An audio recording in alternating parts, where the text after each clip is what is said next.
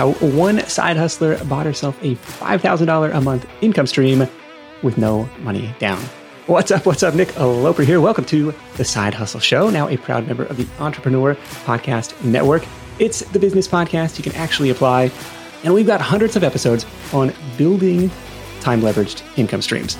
But what if instead of building, you could insert yourself into an income stream that's already happening? It might not be that far-fetched, and it might not even cost a lot, as today's guest illustrates. She's a real estate agent by day, but at the ripe old age of 22, bought a cash-flowing car wash with seller financing and no money out of pocket. Today, that business generates thousands of dollars in profit per month for just a few hours of work every week. Hannah Ingram, welcome to The Side Hustle Show. Hey, thanks for having me. Happy to be here. You bet. Stick around in this one to learn how to go shopping for cash flow near you, what Hannah's done to improve the business after she took over, and how much work is actually required. But Hannah, take me back a couple years. You just dropped out of college. You're 22. You got your real estate license already, and you want to get started investing, but you're kind of in this position of, well, it takes money to make money, and I don't have a ton of money in the bank. So take me back to that moment. Yeah, so that was the toughest part. I knew I wanted to become rich. I mean, at the end of the day, that was my goal, working toward financial freedom. And I was looking into all these ways to invest, ways to get into real estate, ways to do real estate investing, and everything needed like money. So I was like, what can I do? I've got to find a way to get around this because, like you just said, I just dropped out of college, had like $2,000 in my bank account, and I'm over here trying to make moves, but everything requires money. So that's where it came into finding a way around that, because you can go on YouTube, you can go online, you can check out these influencers and stuff and these gurus telling you how to invest, but trying to figure out where to get the money to do that at is the hardest part. So that's where I had to find a way around that. What attracted you to car washes specifically, or the idea of buying a business or buying land with a business on it?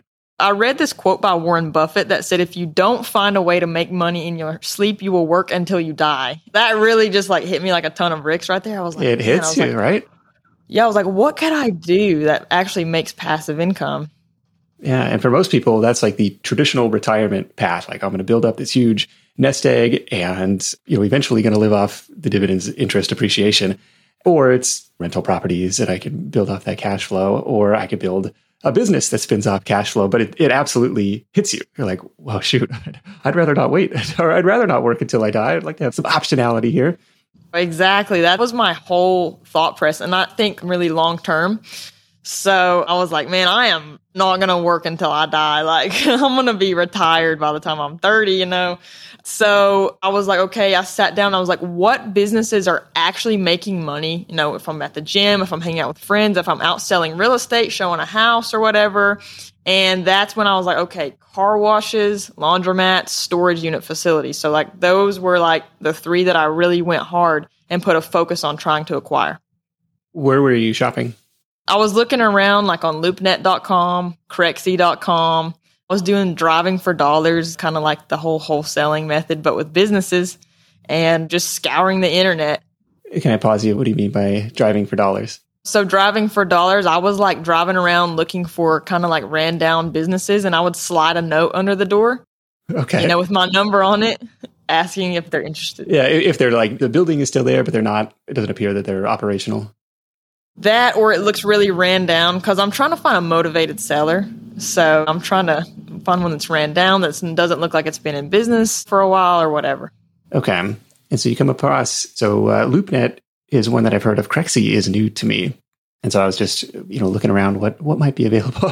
Found a car wash for me, but they're asking $2.4 million in Seattle. I'm like, and it still looks kind of run down. It's like, it's marked as like a development project or something. So was it through one of those searches, or how'd you come across the property that you landed on?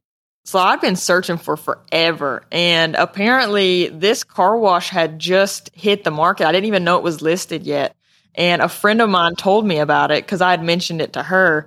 And she told me, she was like, hey, this one's for sale. It was in my same town. So I just hadn't seen it yet, but it was like up for sale. I just had not actually laid eyes on it being listed yet.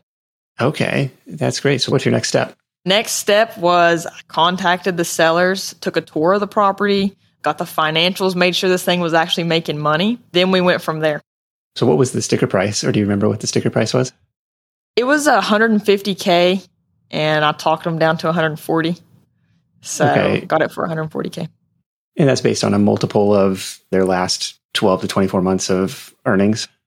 I don't really know how they came up with the number, but that was just kind of what they threw out there. That's what they wanted. It included the business and the land, or was it leased on top of the land? Nope. Land, building, business, equipment, everything. Wow. I got to move to Tennessee. That sounds way better than $2.4 million. Yeah, for sure. So the owner, they want out. They've listed it for sale. But then they're thinking, hey, I'm going to get this $150,000 payday. That's a big gap between expectation and like, well, hey, I've got $2,000 in my pocket. How am I going to buy this thing? So talk to me about convincing this seller financing deal to say, hey, I'm going to take it over. I'll pay you every month out of the proceeds of the business. He's like, no, that doesn't necessarily sound that attractive if I got a cash offer on the table. Right, exactly. Yeah. So like I said, they wanted out of it. It was for sale. So they had a motive. They did not want it anymore. They got it passed down. They didn't want it to begin with, really, from what I could tell. So the turnaround time with me doing the creative financing method was a no-brainer for them. I could take it off of their hands in 2 weeks. So they wanted out of that. And then with me paying down on the loan, I cut down on the capital gains tax that they had to pay whenever we refied it, as well as like they were still getting money every month and I had already taken it off their hands.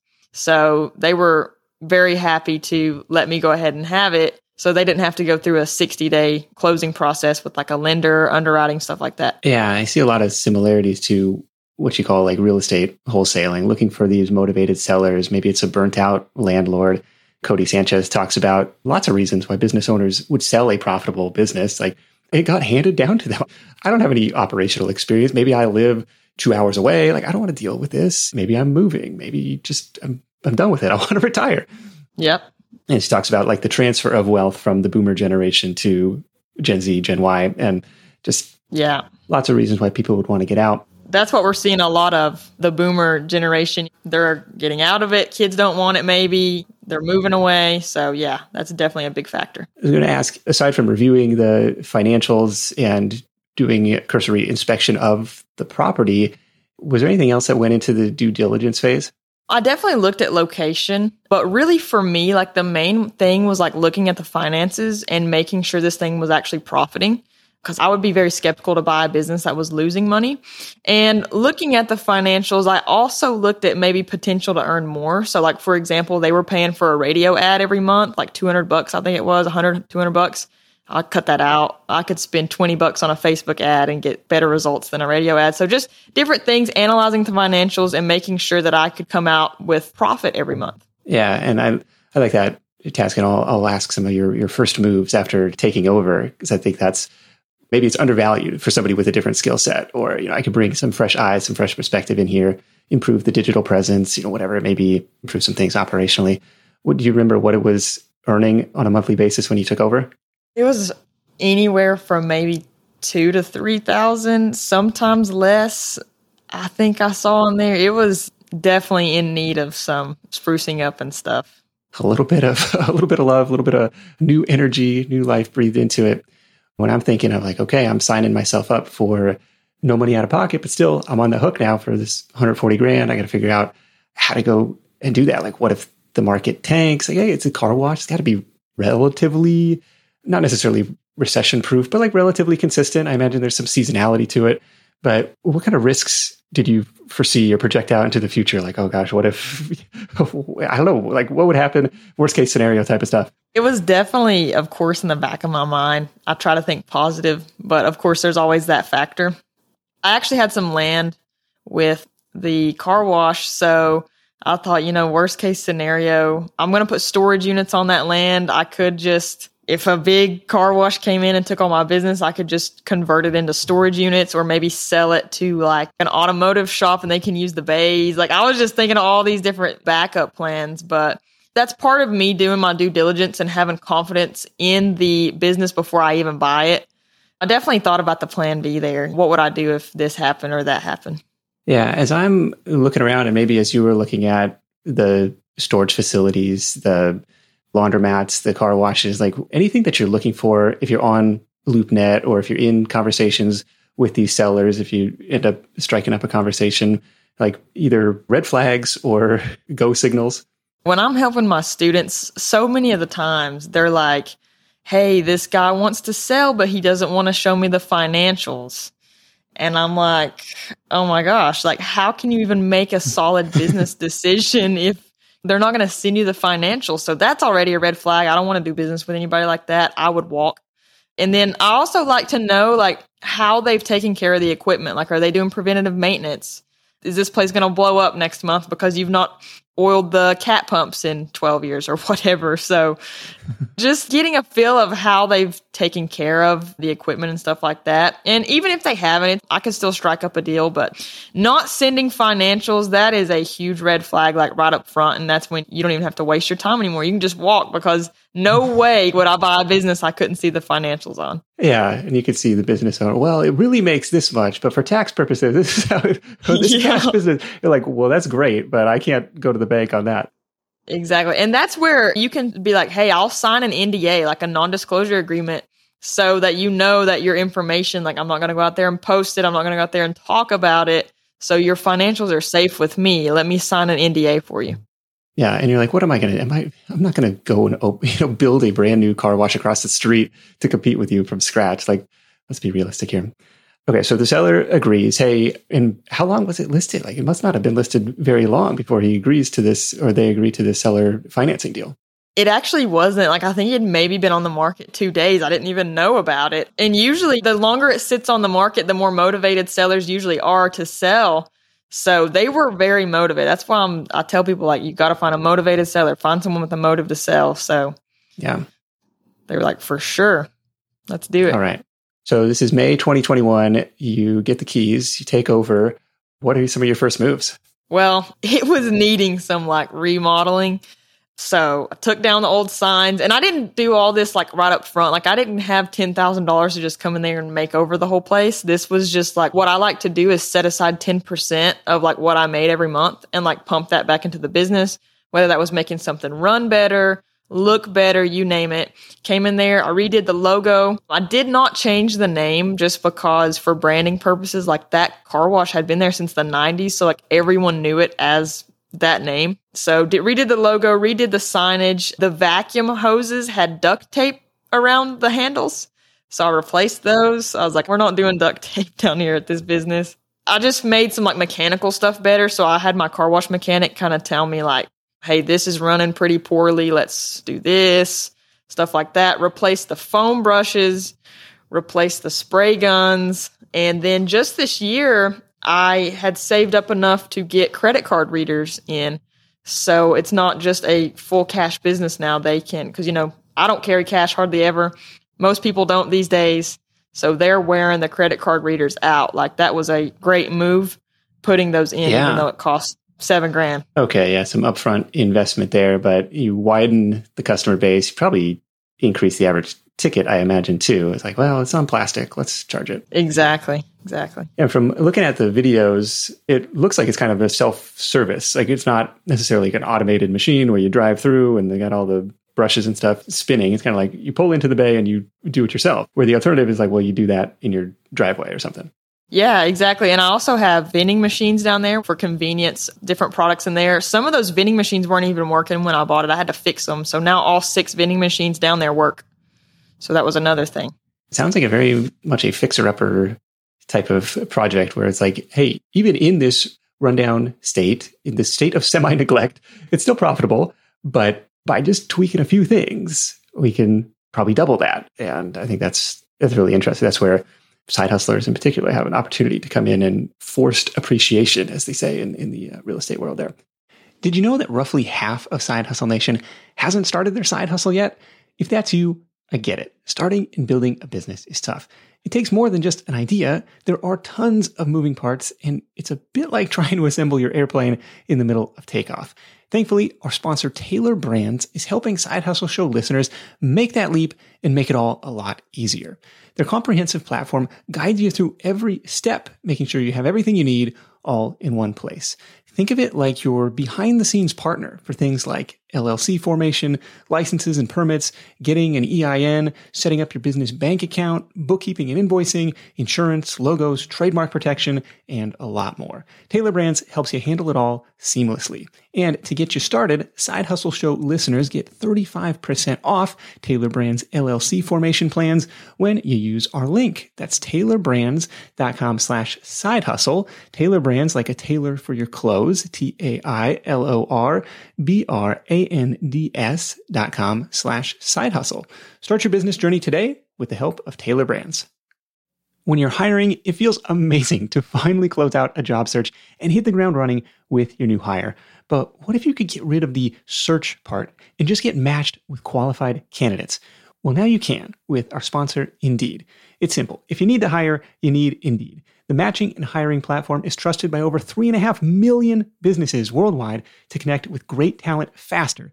And 93% of employers agree that Indeed delivers the highest quality matches compared to other job sites.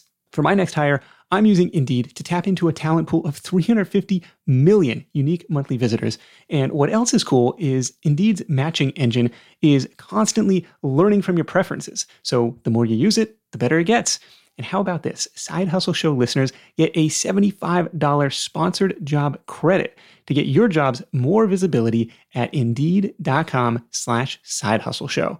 Just go to Indeed.com/Side Hustle Show right now and support our show by saying you heard about Indeed on this podcast. Indeed.com/Side Hustle Show. Terms and conditions apply. Need to hire? You need Indeed.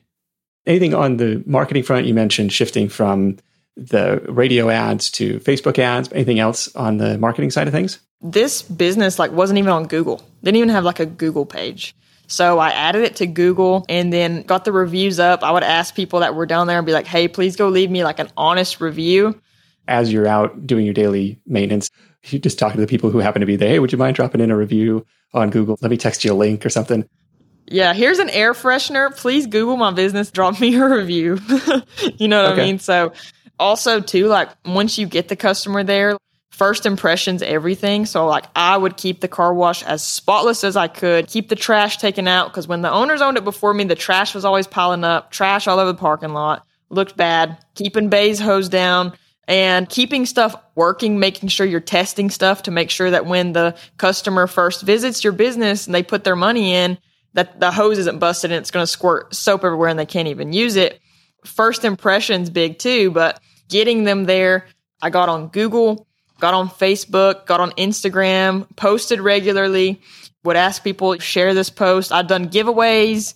I would spend maybe $25-$50 here and there on an ad, just targeted within a 10-mile radius of my car wash and just getting in front of more people's faces, stuff like that. What were you giving away?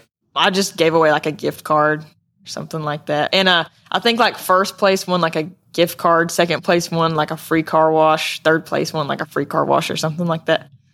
But getting on Google has been great. I've had a lot of people there from out of state because my car wash is about 5-6 minute drive from the interstate. If they're specifically searching for that, now I show up, whereas before they didn't even know it was there. You got to drive about 5 minutes away. I've had people from Canada stop by my car wash just to get the salt off. I'll see the license plate says Ontario and okay. I'll go over there and just strike up a conversation, and they found it from Google, or else no one from Canada is going to even know it's there. So very important. If you're not looking for it, you're never going to just happen upon it. That's really interesting. Are there, I don't know, give me a sense of the size of the town. Are there multiple competitors operating similar businesses, or are you kind of a market of one here? There's one literally 2 minutes down the street from me. If I stood on the roof of my car wash, I could probably see his car wash.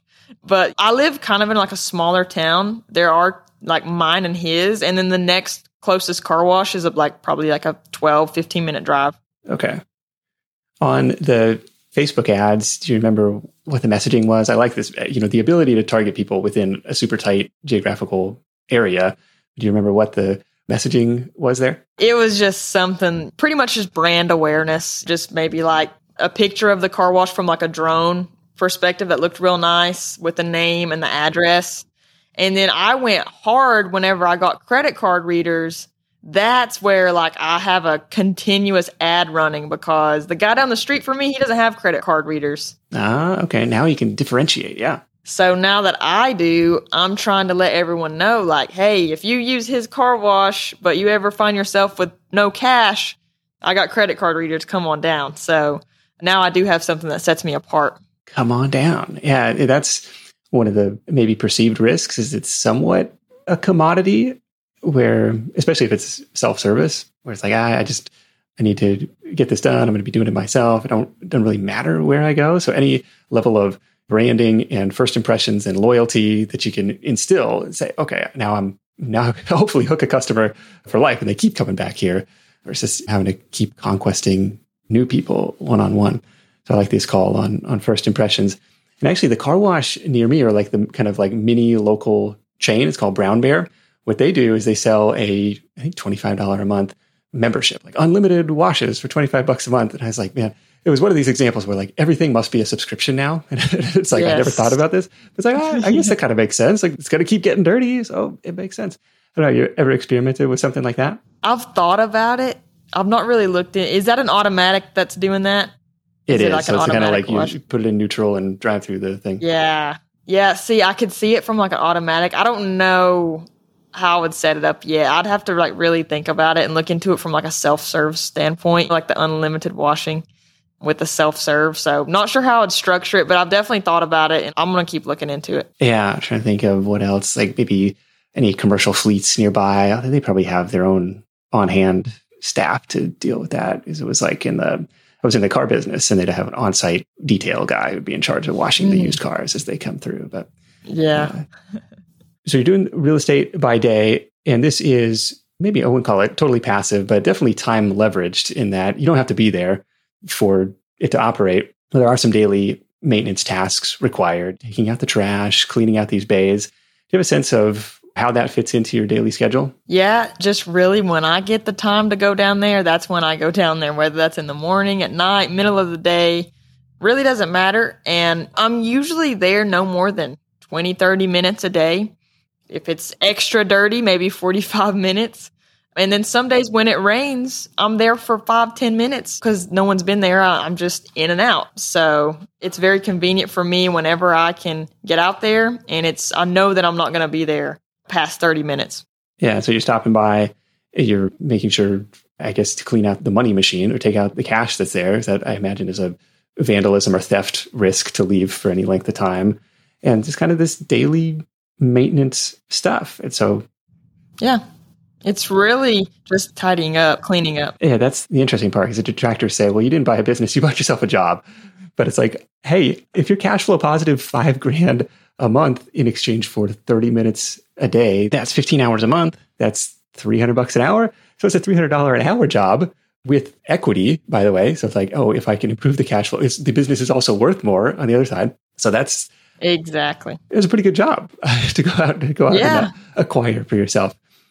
I think people will ask about the cash flow versus the expenses versus the debt service. Are you comfortable giving me a breakdown of, okay, top line revenue is $10,000 and what that looks like? I had a real estate balloon with contract for deed. The bank treats it as a refi.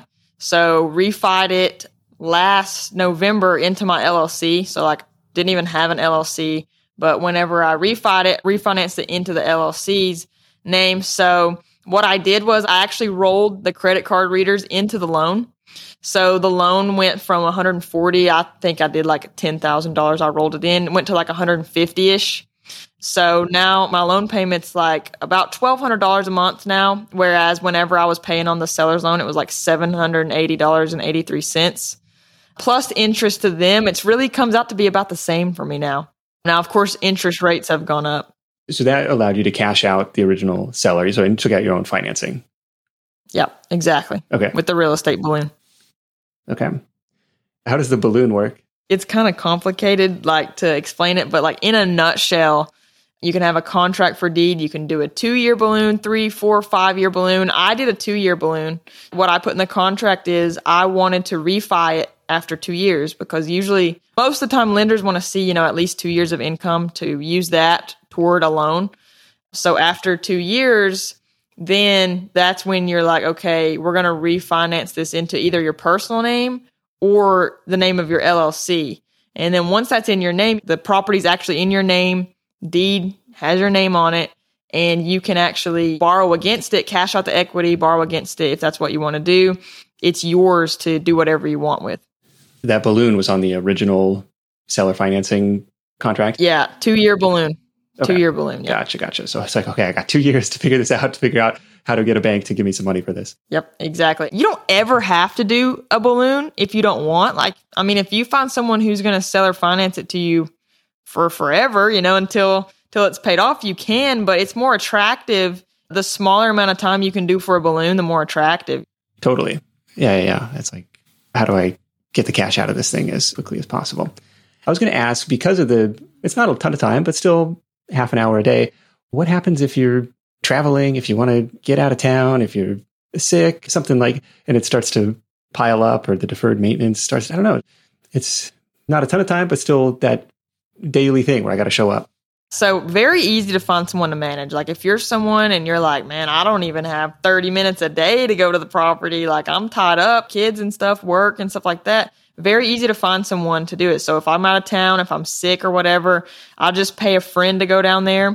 And that's the thing too. Like you can easily find someone, maybe like posting an ad in like a community group on Facebook, on Indeed, because these tasks are just so simple. Anyone can do it. It's just taking out trash, filling the change machine back up, hanging the vacuum hoses back up. If there's mulch or dirt in a bay, spray it down. So very, very easy to find someone out there because it doesn't really require a skill set to take care of a car wash.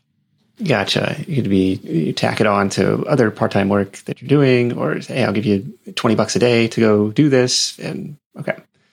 All right. That makes sense. If you travel a lot for work or for vacation, you might be familiar with that feeling you get knowing you're leaving your space unused for long periods of time, and you're still paying for that privilege. But hosting on Airbnb means you don't have to leave your home sitting empty when you're away. Being an Airbnb host isn't just a way to earn some extra cash. It's a chance to share your space and make a guest's vacation all the more memorable. You might be thinking, maybe my place isn't the right fit, but don't write it off just yet. Your potential Airbnb might be right in front of you. Whether it's a spare room or even your entire home, there's an opportunity waiting. Airbnb turns your home into a practical and even profitable venture. We just got back from a family trip to Hawaii where we stayed in a great Airbnb, but our place back home could have been a highlight to somebody else's travels, and we could have used the extra cash to help pay for the trip. So if you're curious about hosting on Airbnb, find out how much your space could be worth by visiting airbnb.com/host. Once again, that's airbnb.com/host.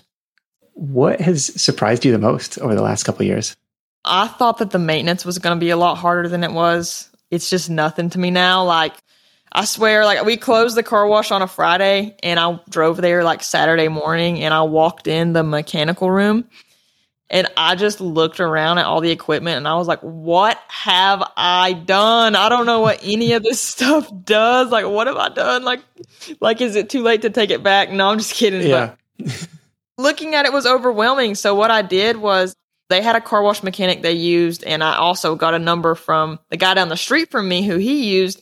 And I called him up and I was like, hey, can you just come down here and just show me what all this stuff does, please?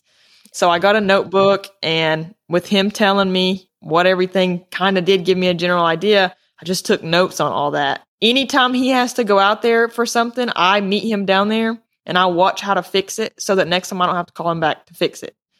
I've never been someone that's like super like I can fix anything, but now there's not much that I can't fix down there by myself. Like I very rarely have to call him out.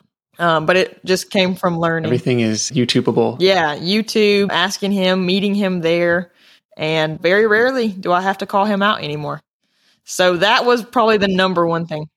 Yeah, that does sound intimidating. The same thing with like, oh, real estate is passive, but houses don't magically maintain themselves either. So it's like there's going to be some level of maintenance and upkeep required there. It's intimidating from the outside looking in. But then once you do it, once you learn a few things, skills, you make a few local connections, people that you trust. Okay, it becomes just a part of doing business. It's fun.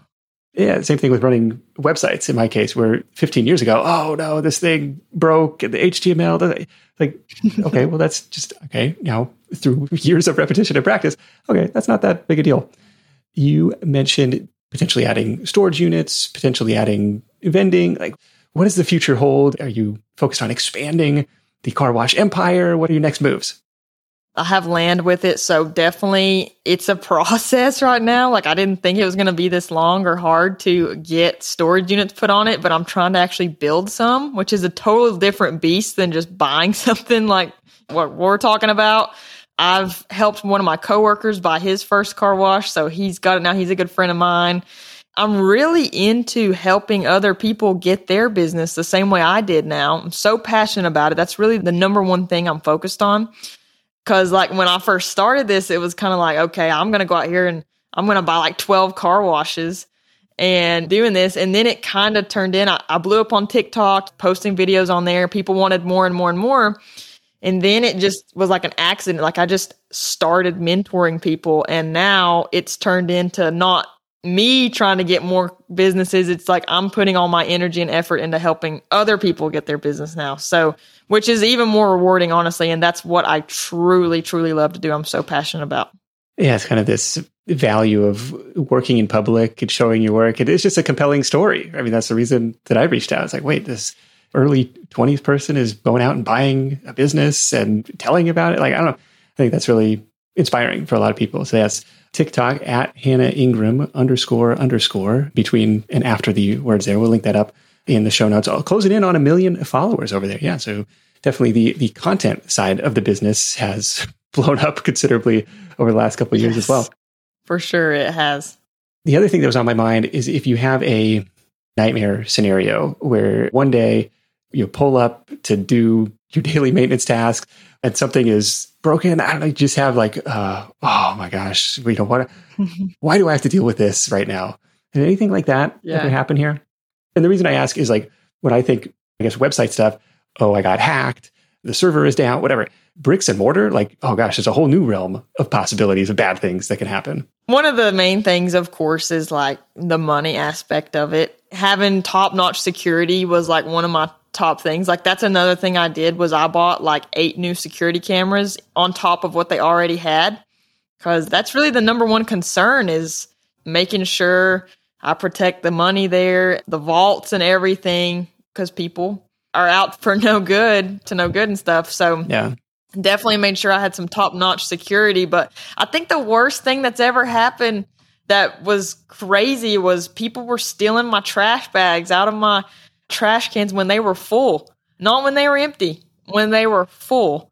And I would come there in the morning or whatever, and then people would be throwing trash away. These people that were stealing this trash would come by, steal my trash bags, and then I would have to dig the trash out with not my bare hands, with gloves like the next day because it didn't have a trash bag in them. So I know that sounds minuscule, but that's weird, like the worst thing that happened. So weird, so annoying. Are you looking for cans like to recycle or like redemption value stuff to go trade in? Still to this day, I don't understand it, but my cameras are there. So I did get their make of their car and their license plate number and turned them into the cops. Imagine that phone call like, hey, someone's stealing my trash down here. Can you please tell them to stop? So yeah, the cops are like, that's great. It's one less thing for you to deal with. Yeah, I know. Yeah, until I got there and had to dig it out. But you know, that's pretty much just making sure the security was good because I guess the worst thing that could happen would be someone breaking into the vault or whatever, even though I keep them cleaned out most of the time. I don't let them sit there with money, but just making sure I had alarms, security, stuff like that. Yeah. You've got videos of like the big old buckets of coins. You just roll up to the bank with this stuff. Like, what do they think is going on? I mean, they must know you're like the local car wash operator, but it's just, is there a, what's the deposit process? I literally pull up to the bank and I've got like bags of cash and I've got 5-gallon buckets of coins and I'm walking through the bank doors looking like a Brinks truck just pulled up and people are looking at me and I'm sure the bank tellers are shaking their head when I pull up, but everybody's pretty nice about it. Yeah, they must know you at this point. They do. Yeah, we're best friends. But I definitely get some stares when I'm carrying buckets of money in, multiple buckets, like 4 or 5. I usually have 4 or 5 buckets of coins. All right. Well, Hannah, this has been awesome. You've got me inspired to go look for some motivated sellers and see what are these time-leveraged businesses that I might be able to go and acquire, insert myself into, stand in front of this cash flow that's already happening versus trying to build something completely from scratch. Definitely an inspiring and creative way to go about it. So again, find Hannah Ingram on TikTok. That's probably the best place to do there. In her bio, she's got a link to a free training for more info on this type of time leveraged business, this type of really creative acquisition process, how to go shopping for cash flow in your hometown. So check her out over there. We'll also link that up in the show notes. Hannah, let's wrap this thing up with your number one tip for Side Hustle Nation. My number one tip that has gotten me through a lot is just being persistent. Like, even when someone tells you no, you got to keep going. If the first discouragement hits you in your face, keep going. At the end of the day, if you want to be wealthy or financially free, it's a decision. Like, it's not just fate. You make the decision to become wealthy, and it's in your hands at the end of the day. So you've got total control of the outcome of your life. You've got control. If you don't do something, tomorrow is going to look a lot like today. That was a line from a guest years ago that has always stuck with me.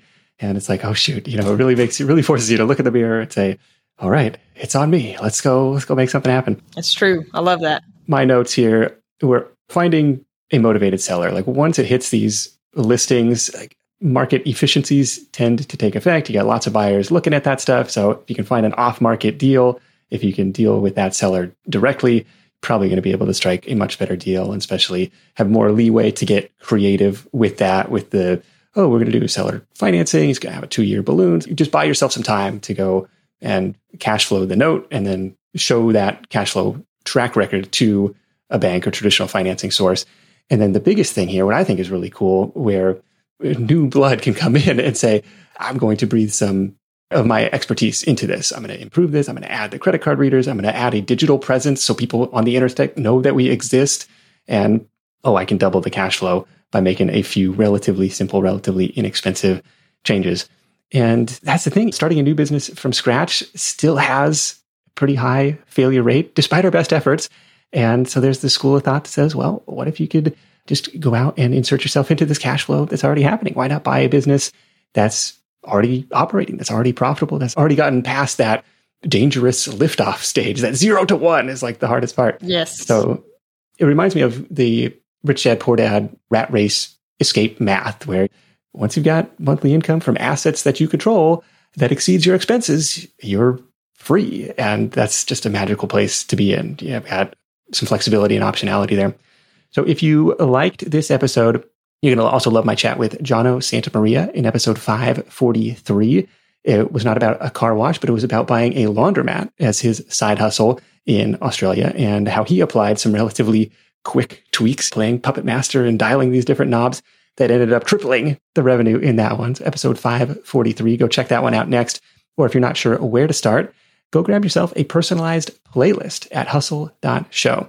All you got to do is answer a few short multiple choice questions. You can do it from your phone, and I'll give you a custom curated playlist of the episodes that I think are going to be most relevant and most impactful for you. You can add those to your device. You can learn what works, and you can start making more money.